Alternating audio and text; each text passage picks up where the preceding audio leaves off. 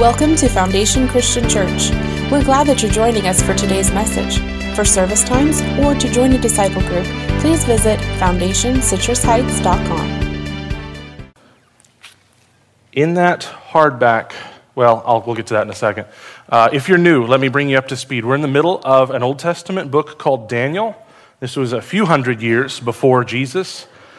And God's people known as Israel, had sinned against God so much and so consistently, despite God's warning that he would carry them off into captivity, let their enemies gain victory if they continued in sin, continued not trusting their Savior, that he would discipline them in the most extreme of fashions. And it happened exactly like God said, he warned would happen. And so, um, first Assyria for the northern tribes, later Babylon for Judah, are given victory over Israel, which to Israel was Kind of unthinkable because they didn't listen to God when He warned them, right?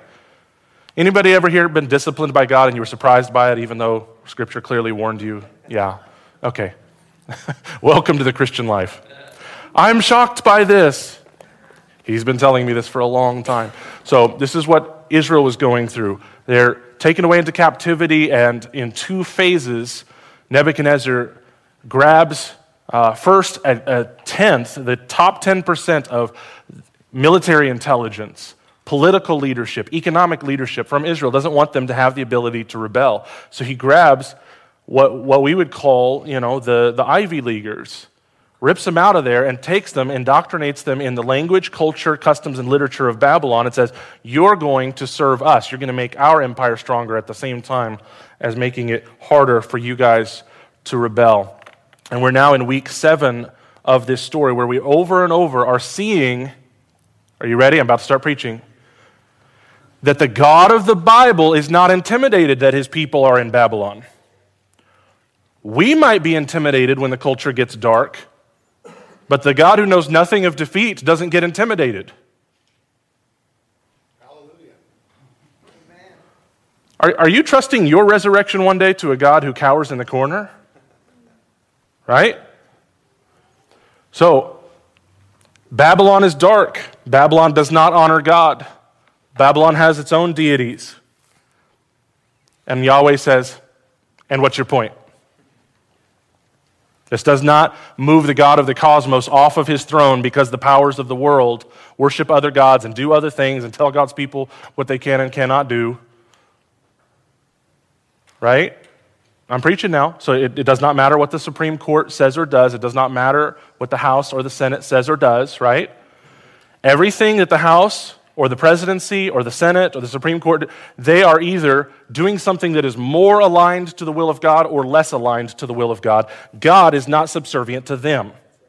He is not thinking through, oh man, is the Senate going to approve what I have to say? That's ludicrous. Saturn is still spinning on its axis Colossians 1, because Christ holds all things together by the word of his being. Your heart is still beating because Christ says so. Your brains are still waving because he says so. Molecules hold together because he says so. It was made for him and by him and through him.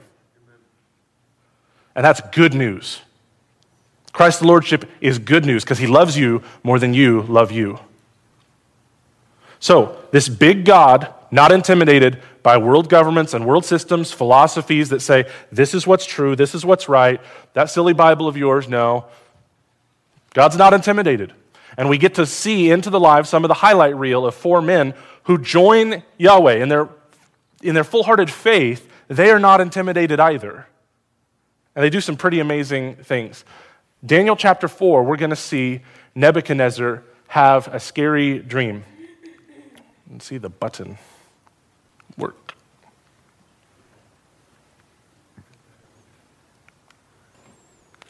Well, we're going to go to Nebuchadnezzar's scary dream. So, Daniel chapter 4, let me get over there.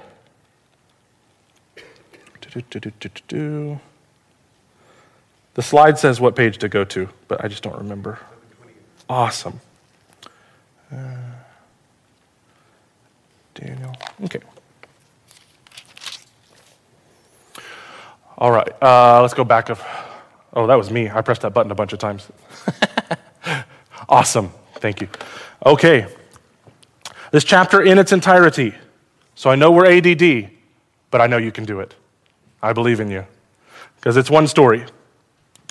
And who knows, I might stop and commentate along the way. So, chapter 4, because Gregory has ideas. King Nebuchadnezzar sent this message to the people of every race and nation and language throughout the world. Stop. Did King Nebuchadnezzar rule over the whole world?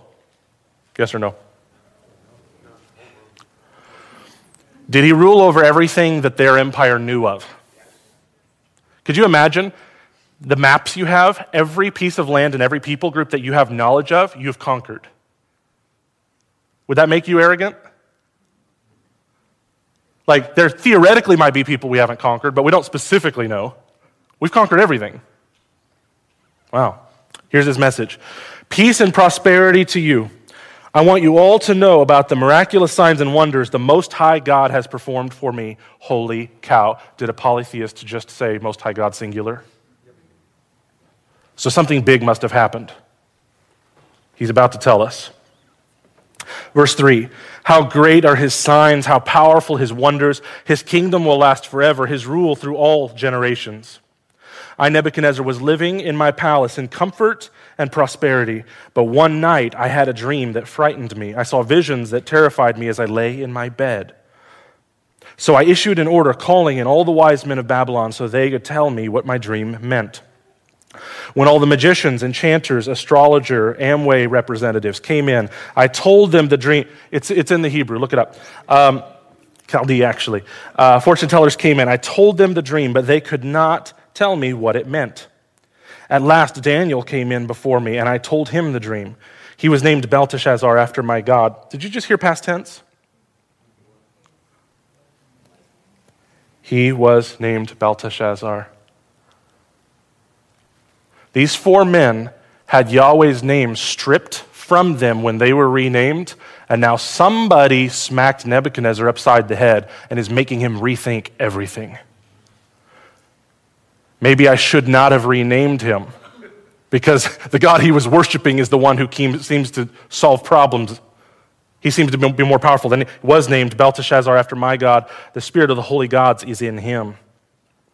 I said to him, Belteshazzar, chief of the magicians, I know that the spirit of the holy gods is in you, and that no mystery is too great for you to solve. Now tell me what my dream means. While I was lying in my bed, this is what I dreamed. I saw a large tree in the middle of the earth. The tree grew very tall and strong, reaching high into the heavens for all the world to see. It had fresh green leaves, and it was loaded with fruit, excuse me, for all to see. Wild animals lived in its shade, and birds nested in its branches. All the world was fed from this tree. Then, as I lay there dreaming, I saw a messenger, a holy one, coming down from heaven. The messenger shouted, Cut down the tree and lop off its branches Shake off its leaves and scatter its fruit. Chase the wild animals from its shade and the birds from its branches, but leave the stump and the roots in the ground, bound with a band of iron and bronze and surrounded by tender grass. Now let him be drenched with the dew of heaven, and let him live with the wild animals among the plants of the field. Is this symbolism not talking about a tree and then starts calling him first person masculine? Did you hear him twice? Okay, the tree is a him. You all have honorary associate's degree in dream interpretation now, so you're good to go. Verse 16 For seven periods of time, let him have the mind of a wild animal instead of the mind of a human. For this has been decreed by the messengers, it is commanded by the holy ones, so that everyone may know that the Most High rules over the kingdoms of the world. He gives them to anyone he chooses, even to the lowliest of people. I, uh, Belteshazzar, that was the name that I, King Nebuchadnezzar, had. That was the dream that King, I, King Nebuchadnezzar, had. Now tell me what it means, for none of the wise men of the kingdom can do so. But you can tell me because the spirit of the holy gods is in you. Upon hearing this, Daniel, also known as Belteshazzar, was coming, uh, was overcome for a time, frightened by the meaning of the dream. Then the king said to him, Belteshazzar, don't be alarmed by the dream and what it means. Belteshazzar replied, I wish the events foreshadowed in this dream would happen to your enemies, my Lord, and not to you. So, time out real quick. Do we hear Daniel having love, concern, and empathy for his pagan, wicked king that throws people into furnaces? Trivia time for those of you who went, grew up going to Sunday school. Who else loves his enemies? Christians are a coin flip, but Jesus for sure loves his enemies. Christians love their enemies more and more as the Holy Spirit is slowly winning the victory in their life. But Jesus, you don't even have to wonder. Okay? He's the same yesterday, today, and forever. We're seeing something of the character of God poured out in these four men, whether we're dealing with Daniel or Shadrach, Meshach, and Abednego. We're seeing something of the character of God. He wants blessing and benefit for this king who has thrown his friends into the fire. And you think, well, it worked out okay, so he's not bitter. Like, he, he could have still been bitter. He still could have been done with this guy. I have no. And yet, Daniel seems to understand what is really clear as we read the text. Yahweh loves Nebuchadnezzar. We humans, we'd have every reason to hate him, and Yahweh loves him. And it makes no sense. And, and we're one decision away here in this book, we're one decision away from becoming Jonah, who during a very same time period has a ministry toward a pagan king, and he hates that people group instead of loving them. In Daniel, we're seeing the opposite. Daniel chooses the better path, the more Christ like path. Jonah had to be triangle choked by the Holy Spirit to get him there. I wish this was about your enemies. I wish it wasn't about you. Verse 20. The tree you saw was growing very tall and strong, reaching high into the heavens for all the world to see. It had fresh green leaves and was loaded with fruit for all to eat. Wild animals lived in its shade, and birds nested in its branches. That tree, your majesty, is you. For you have grown strong and great. Your greatness reaches up to the heavens, to heaven, and your rule to the ends of the earth. Then you saw a messenger, a holy one, coming down from heaven and saying, Cut down the tree and destroy it, but leave the stump and roots in the ground, bound with a band of iron and bronze, and surrounded by tender grass. Let him be drenched with the dew of heaven. Let him live with the animals of the field for seven periods of time. This is what the dream means, Your Majesty, and what the Most High has declared will happen to my Lord the King. You will be driven from human society and you will live in the fields with the wild animals. You will eat grass like a cow. You will be drenched with the dew of heaven, and you will have no Facebook friends. You get the idea. Seven periods of time will pass away while you live this way until you learn that the Most High rules over the kingdoms of the world and gives them to anyone he chooses. Did you guys just hear that? I, I told you a couple of weeks ago to high, circle, highlight, underline chapter 2, verse 21. He controls the course of world events. He removes kings and sets up other kings. He, right? I told you to underline those first two. That's the thesis of the entire book, and you're hearing it repeated. Why is God going to allow this terrible thing to happen to Nebuchadnezzar? You're going to live this way until you learn that the Most High rules over the kingdoms of the world and gives them to anyone he chooses. Is that a lesson that everybody should learn? Apparently, Nebuchadnezzar needs the lesson the most, though. He's the only one who's going to have his sanity taken from him. Huh. Verse 26 But the stump and roots of the tree were left in the ground. This means that you will receive your kingdom back again when you have learned that heaven rules. King Nebuchadnezzar, please accept my advice. Stop sinning and do what is right. Break from your wicked past and be merciful to the poor.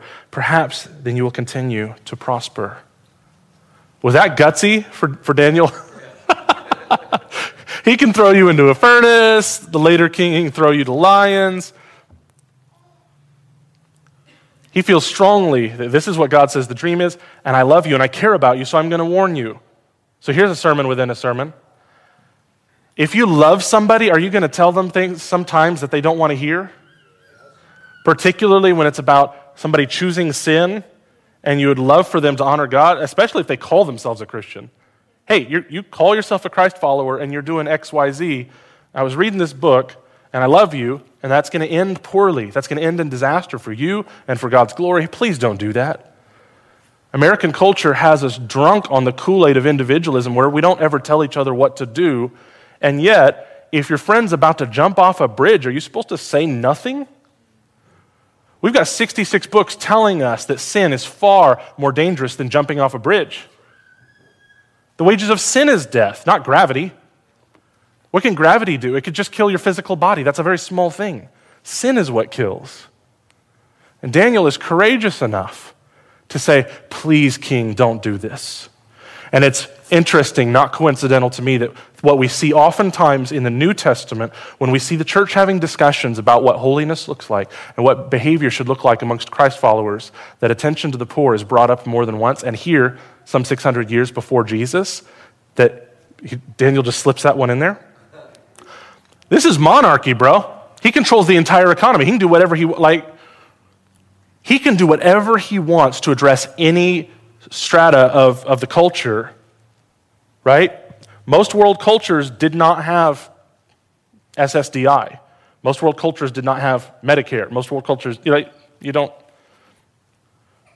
We don't realize uh, Western economies and Western cultures, we do not realize how influenced by Christianity we are. We think today that it's a political issue whether or not you would tax everybody and give some of the money to the poorest of the poor. We don't realize that there are Christian roots beneath all of that.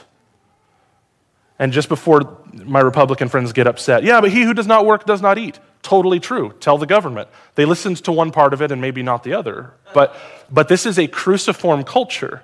It's less and less cruciform as time goes on. But the Western cultures of the world that were historically Christian, they have these safety nets for the poor that other cultures historically through the world have not had. If you're a right handed man and you lost your right arm in an accident, you were a beggar the rest of your life or maybe starved to death. There, there was no safety net. And Daniel says, hey, in this repentance and in you humbling yourself, go get away from arrogance. He just slips that one in there. Care for the poor. It's like this barometer.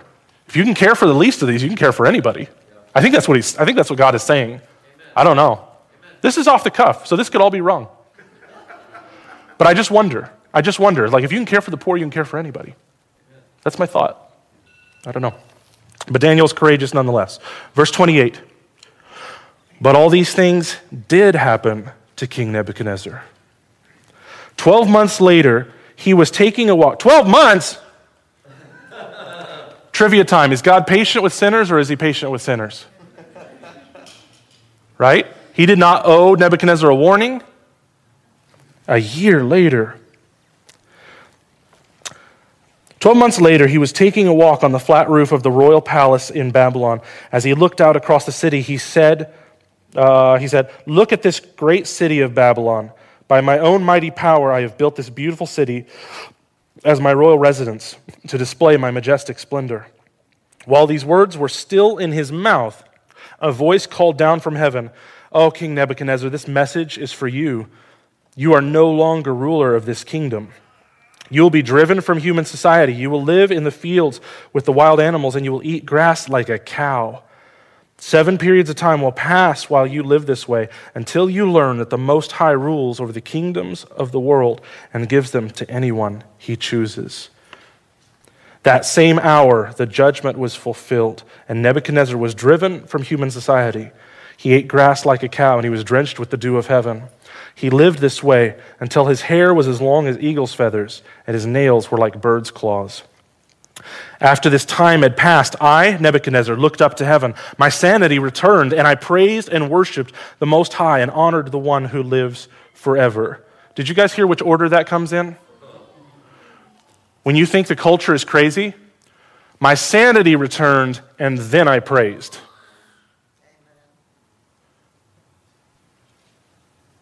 We keep waiting for this culture to praise God before sanity has returned. And that's not how it works. The Holy Spirit of the living God has to move first. He restores sanity where there is none. He gives cultural foundations where there are none. He gives definitions where there are none. And when sanity is returned, we can see rightly and we praise. This is what he says praising God. His rule is everlasting, and his kingdom is eternal all the people of the earth are nothing compared to him. Does all include the person speaking? He's including himself in that. I am nothing compared to him. He does as he pleases among the angels of heaven and among the people of the earth. No one can stop him or say to him, What do you mean by doing these things? You? No one can call Yahweh to account, make him answer a few questions. Boy, do we try, don't we? When my sanity returned to me, so did my honor and glory and kingdom. My advisors and nobles sought me out, and I was restored as head of my kingdom with even greater honor than before. Now I, Nebuchadnezzar, praise and glorify and honor the King of heaven. All his acts are just and true, and he is able to humble the proud. How cool is that to have firsthand testimony? It's not Daniel saying what happened to Nebuchadnezzar, it's Nebuchadnezzar saying what happened to Nebuchadnezzar. Wow. And my intro took me to 10:03, so we're going to do this fast. Okay. Those of you note takers, grab your pen, your first blank. When we are proud, God may take us through humiliation to a place called praise. And I chose these words carefully. May take us. God does not owe you anything. He does not owe me anything. And if I want to stay in a proud place, I might stay there. Pharaoh did. You want to do a great Bible study this week? Look at Pharaoh in Exodus, turn to Nebuchadnezzar and Daniel, keep flipping back and forth and say, where did God in his sovereignty decide to have mercy and save the arrogant leader instead of crushing him? These two men are essentially the same in their pride. They do not have the same destinies. Totally different. Pharaoh today from hell, he would give anything to have been humiliated so that he could have ended up in a place called praise. But that's not what happened. That's not what he chose. He saw the power of God and he hardened his heart over and over again. You and I, we could be taken to a place called praise. But if we're proud, the only way to get there is humiliation. And I need you to understand the definitions that I'm using right now. Humility is something we could choose into. Humiliation is when it's shoved onto you. Does that make sense? I did not choose this. It could still be grace in my life. I might really need this. Nebuchadnezzar for sure needed this to happen to him. But he didn't choose it, it happened to him. And he had to go through a place called humiliation. So I want you to think about boot camp. Nobody has ever said, ah, oh, boot camp. You know, they talk about, oh, college. Oh, college, that was great. Those were the best years of my life. But boot camp, nobody like smiles. They say that was a necessary thing. It was needed. If you knew that boot camp, something very, very difficult, was the only way to get to where you needed to be, then you would go there. But wouldn't you feel foolish if you found out after the fact that you made it harder on yourself than you needed to. Anybody here ever done something really, really foolish afterwards find out, I didn't need to learn the hard way. I chose to learn the hard way. Huh. Guys, when we're proud, yeah, and when we're proud, if the Lord in His mercy wants to take us to a place called praise, He humiliates us. That's the tough journey in the middle. He allowed the most powerful man on earth to be insane and eating grass for seven years until what? He learned that God rules the heavens. Would Nebuchadnezzar undo this story? If you got a, if you got a chance to undo it, would he undo it? No, because he's in heaven. He's been in heaven for 2,600 years. You think he would change, say, seven years of insanity wasn't worth it? He learned to honor God. So it was worth it. Your next blank. How to find out if I'm proud. Here's the litmus test. How to find out if I'm proud. Ask, this is from verse 30, who built this and for whom was it built? This is worth the price of admission right now, even if you're not a note taker. Jot, jot this one down in your phone. You want to know if you're proud? And by the way, if you're a human, you're proud. So just let's settle that one right now. Jesus is the only one who's truly humble. Ask this question Who built this and for whom was it built? Now, what did Nebuchadnezzar just say in verse 30? As he looked out across the, the city, he said, Look at this great city of Babylon. By my own power, I have built this beautiful city as my royal residence to display whose majestic splendor? My majestic splendor. Yikes. This guy was asking for it. Who built it? For whom was it built? Okay? So, let's offend everybody because that's my spiritual gift. Trump Tower and Obamacare. See what I did there? All of you got offended at the same time. Can you build something without naming yourself after it? Naming it after you? Can you? Can you do it? If you're a guest, I've already said that all the leaders of the world are Nebuchadnezzars. So if you haven't been offended as everybody else has, I just need you to know they're all Nebuchadnezzars. So actually, the unlucky ones are pharaohs. The lucky ones are Nebuchadnezzars. So can you build something without slapping your name on it? Can you build it not for your glory, but for someone else's? Who built it, and for whom was it built? Here's, if you love Jesus, what I want to encourage you to, toward. When you receive praise or accolades, you receive an award, is this spirit inside you? Eh, God has given me so much opportunity. It was my joy to play a role. What if our heart sounded like that? If you're a Christian, I want to submit to you, our, our heart should sound something like that. God gave me so much opportunity. I mean, goodness gracious, guys. Athletes, your brain, your hand eye coordination, your body, God designed you on a molecular level and knit you together in your mother's womb. Like, where does the glory belong? I worked really hard. Yeah, your dad and your mom supported you and you had excellent coaches. Who created them? Who deserves the glory? Well, I made personal choices. Yeah, you desired to be famous and you desired to be rich.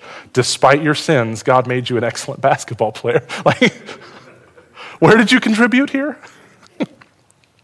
Success in business. I have excellent business acumen. I was wise. I was shrewd.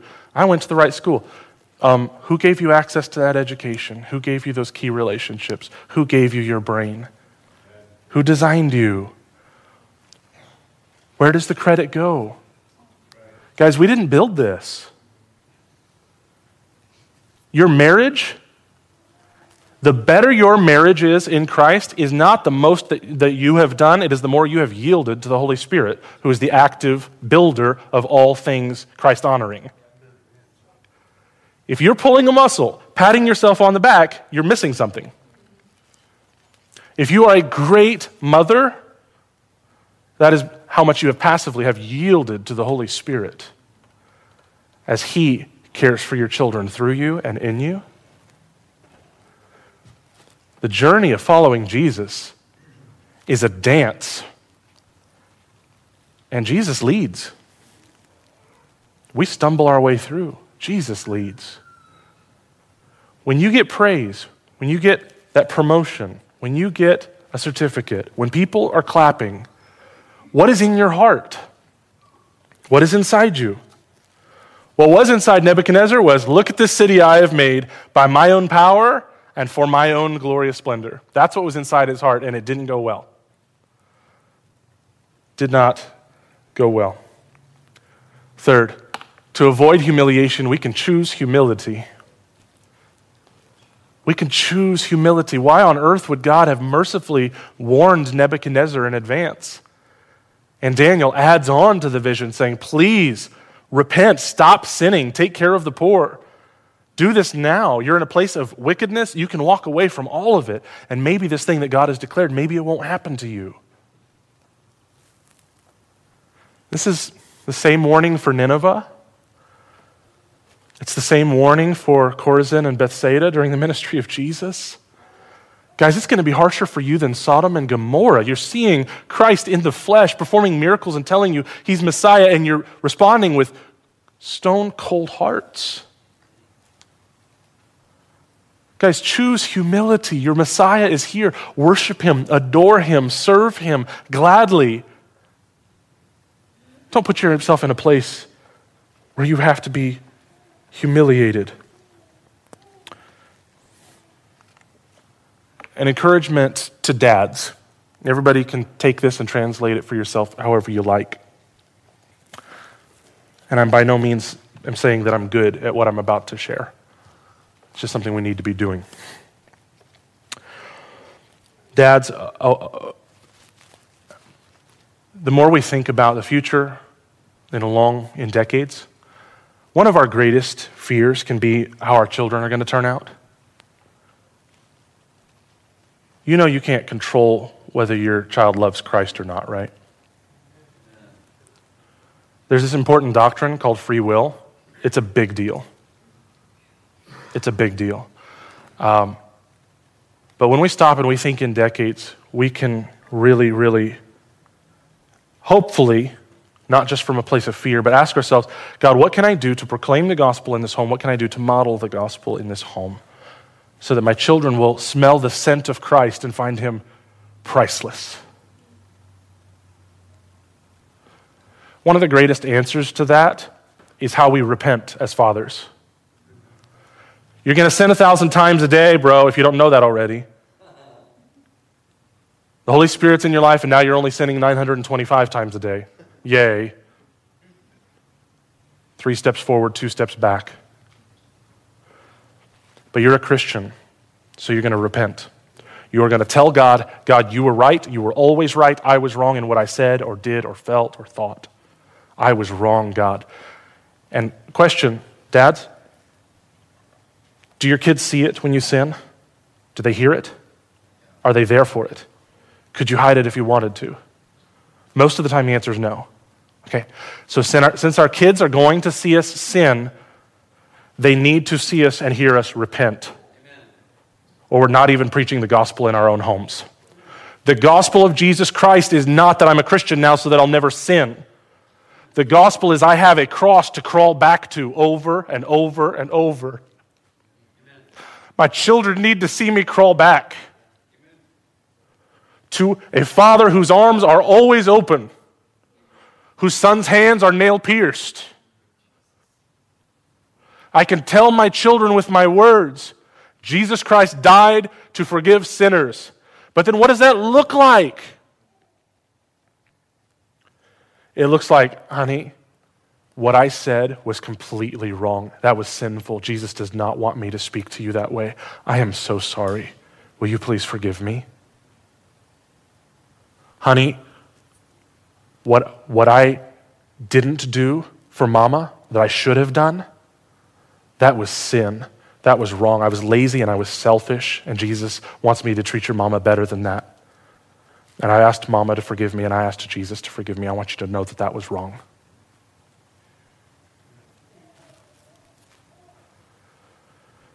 Dads, you do not need to have theological acumen through the roof. You don't need to know how to study Martin Luther in the original German. You need to repent in front of your kids. That's it. Even if you don't know how to verbally describe everything about the gospel in the home you wish you could describe, we've got a kids ministry and here where we're going to be constantly repeating it. You're going to figure it out sooner or later. But if you model it, that's way, way more powerful. Jesus is forgiving me. He's working on me. He's working in me. Turn with me to page 984 in your hardback. Everybody else, Philippians 2. Philippians 2.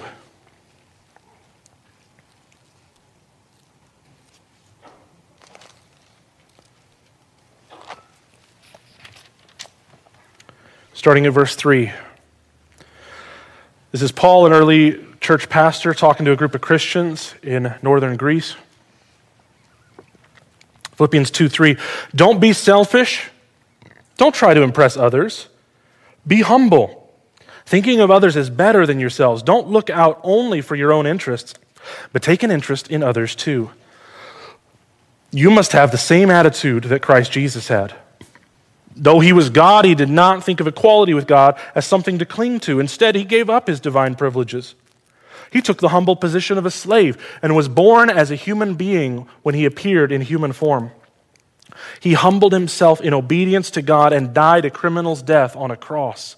Therefore, God elevated him to the place of highest honor and gave him the name above all other names, that at the name of Jesus every knee should bow in heaven and on earth and under the earth, and every tongue confess that Jesus Christ is Lord to the glory of God the Father. This amazing 30,000 foot level Christology, like this is who the second person of the Trinity is, it starts with a personal command to Christians be humble like him. This big Christ humbled himself more than you could possibly humble yourself to a, to a torturous death that he did not deserve. If the head of the church behaves that way, then who are we to do any less, right? This is our example. You want to avoid humiliation? Well, choose humility. Proactively choose humility. And it's not in the notes, but our, our world gets this wrong in two ways. I want you guys to look at me. If God is up here and uh, the primordial sludge is down here, okay? Arrogance can work in a, two, a few different ways. If I think I'm a really big deal, I might elevate myself too high where I'm up here and I think I'm with God. But self focus, it can also be navel gazing and woe is me. I guess I'll go eat worms. Nobody likes me. Okay? That is also incredibly self focused. Okay? The gospel at once drags you down if you are too high. The gospel says that you're a sinner, that Jesus had to die to wash your sins away. It drags you down. And the gospel, that same gospel message, pulls you up out of the mud and said, You are more precious than you could possibly imagine to God. Do you know that? Christians can't live in the sludge and we can't be there with God like we're equal to Him. There's this place in the middle sinner, but saved by grace, dearly loved. Right there in the middle is what's true. Right there in the middle, that's what's true. So humility actually requires repenting of both of those because if I say I'm like God, I am what? I am disagreeing with God and saying my voice is bigger than what God has declared about me. But if I say that I am just I'm sludge, I'm also disagreeing with God. You are not primordial sludge and you're not God. You, you are neither of those. Humility is receiving from the voice of God my identity. He says, I am made in his image and I am dearly loved and I'm a sinner and I'm responsible to respond to the grace that he freely offers. He, he says all of those things. Arrogance would be to disrespect and contradict anything he has said. So let's humble ourselves. All right, let's take action.